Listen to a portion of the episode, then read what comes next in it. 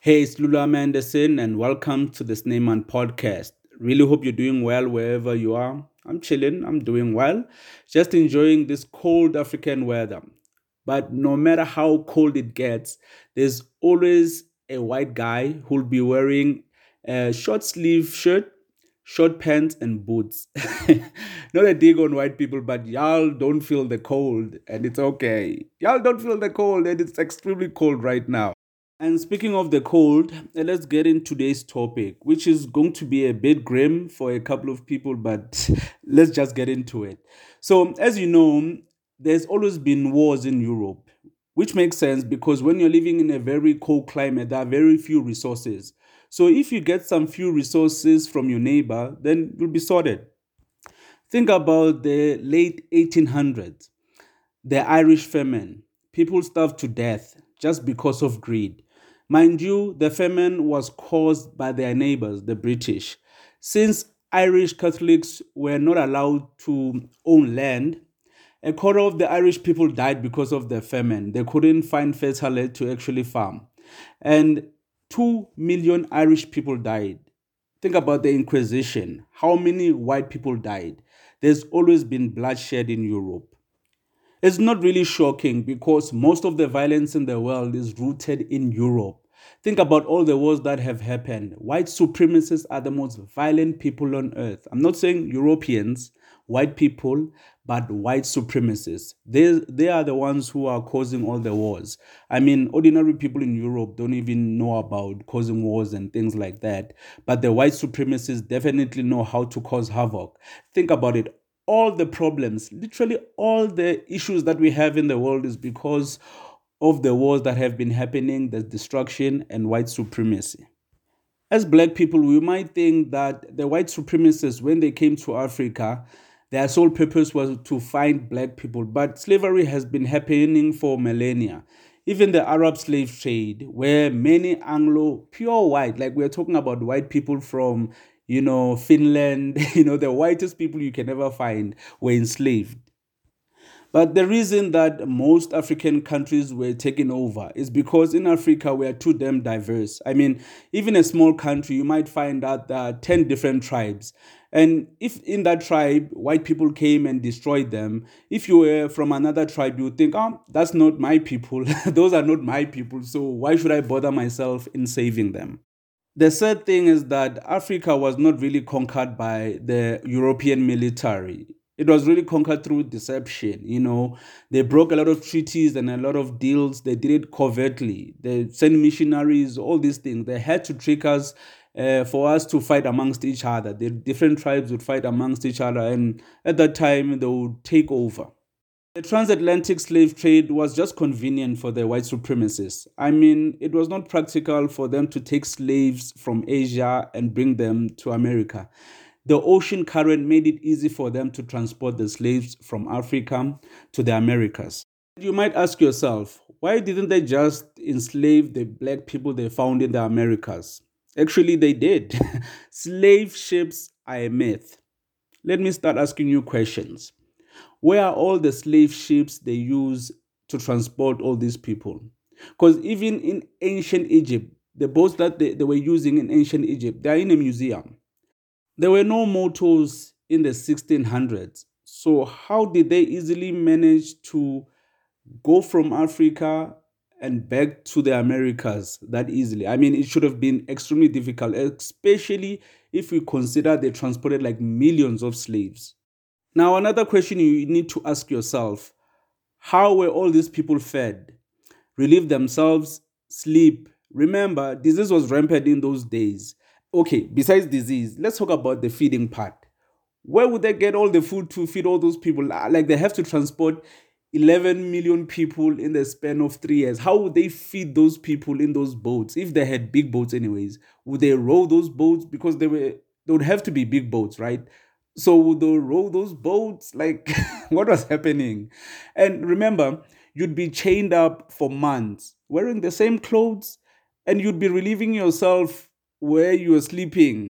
Literally, everyone would die in that slave ship. Think about it. If one person is sick, everyone would be sick. have you seen like have you went to Google and Google like a slave ship? If you can see the illustrations, like there's no way those people could have survived if one person were to become sick. Now, where are all the records of the slaves? Because you can expect these people were very good at record keeping. And why is it that on the 1800 census, black people were never referred to as Africans? They were either referred to as Negro or Indian. It's also funny that even in Africa, we have never even heard stories of the slave trade. Like African lore, you know, folklore, legends, books, nothing. Like even my grandparents have never told me anything about slavery. You could say, like, okay, uh, African history is lost. We don't know anything about our history and all of that. But don't you think we would notice 12 million Africans missing? 12 million people, that's 12 million people. And that was back then. Even now, if 12 million Africans were to go missing, everyone would notice and it would even go through legends or someone would mention it somehow. But in Africa, there's literally no one that has mentioned the slave trade in any way, any capacity. There's no law that mentions the, the slave trade. The only time that I've known about the slave trade was through books, through academia. Another question I have is why is it that there is no census for the black people they found in the Americas? How many black people were found? There's not even a mention of black people being found in the Americas. I mean, this information you literally need to dig for this information to actually know that there were black people in America. Like even today, most people don't even know that there were black people in America. Like literally no one even knows. I mean, there were statues, many statues, many pictures of black people in America back then. Like, so how are we supposed to believe the whole myth of slave ships? Most black Americans today refer themselves as Aboriginal black people or foundational black Americans. So we can't really refer to them as African American because even Charlize Theron is African American. If a person comes from Africa, even if it's a white person, if they go to America and get citizenship, uh, aren't they supposed to be referred as African American? you get what I mean? White supremacists wanted world domination, and black people happened to be the main targets. In Asia, it was not that simple. I mean, they fought many wars and they knew what an invasion looks like. The Mongols, who were Chinese, had a very huge empire, so they had very heavy experience. Asians were very smart because when they encountered the Europeans, they knew their intentions from a mile away. That's why at the end, China closed itself off from the rest of the world and they regrouped. And look what they're doing right now. They're actually prospering because they knew what was happening and they didn't even want any Western influence. And what's happening to the world with Western influence is imbalance. It's imbalance through wealth, culture. Like, think about it everything that Europeans have touched so far, everyone who they've touched They've lost their culture, they've lost their tradition, they've lost everything. That's why the Chinese did what they did. They knew what was happening. Countries that never close up their borders, they're really suffering. The white supremacists are really strangling their economies. China controls everything in their economy. And they are copying what the white supremacists are doing. They're taking over Africa. Africa will never come right, man. Why us? Why is it always Africa? Everyone was getting the smoke. Even Indians fell victim. But it's funny how the white supremacists didn't genocide any of the native Asians, but they wiped out all the Tasmanians who were black. I might be contradicting myself here, but hear me out. What if the hate that white supremacists have for black people was due to the Moors invading Europe, especially the Spanish? They were the last ones to get rid of the Moors, which means they're probably more racist in Spain. Okay, note to self never ever visit Spain. I wouldn't be surprised if the smallpox that killed the natives in America was actually genocide. Because when the Spanish took the maps and went to America, what makes you think they forgot what the Moors did? Because when they came to America, they saw other black people and be like, yeah, we know you what your buddies did back in our homeland. We need to get revenge. We need to give you a couple of blankets and then we will see what happens from there. As I've said so many times, I don't believe that most white people are racist. Uh, as I've told you the story of Sophiatown so many times, Sophiatown was a mixed uh, race area. In fact, like before apartheid, right, uh, white and black people would uh, intermingle. They would mingle and you know do whatever. But during apartheid, obviously they had to separate everyone, which means there were a lot of mixed babies at that time. So they had to classify those mixed babies as colored. So you do know there was a lot of love between black and white people. It doesn't matter, whether there's apartheid, there's anything else. I know that most white people are not actually racist. But if you are living amongst racists, they feed you, clothe you, tell you many black stereotypes. You'd actually believe them when they tell you that black people are inferior. You'd know it from a young age you'd actually believe it not know it rather but you'd actually believe that to be the truth because you were told from a young age. And these stereotypes are compounded by the fact that we are separate. There's still apartheid like artificial apartheid not by law but if white people are living in another area and they are well off and black people are living in poor neighborhoods those people will never interact and they'll end up believing the stereotypes.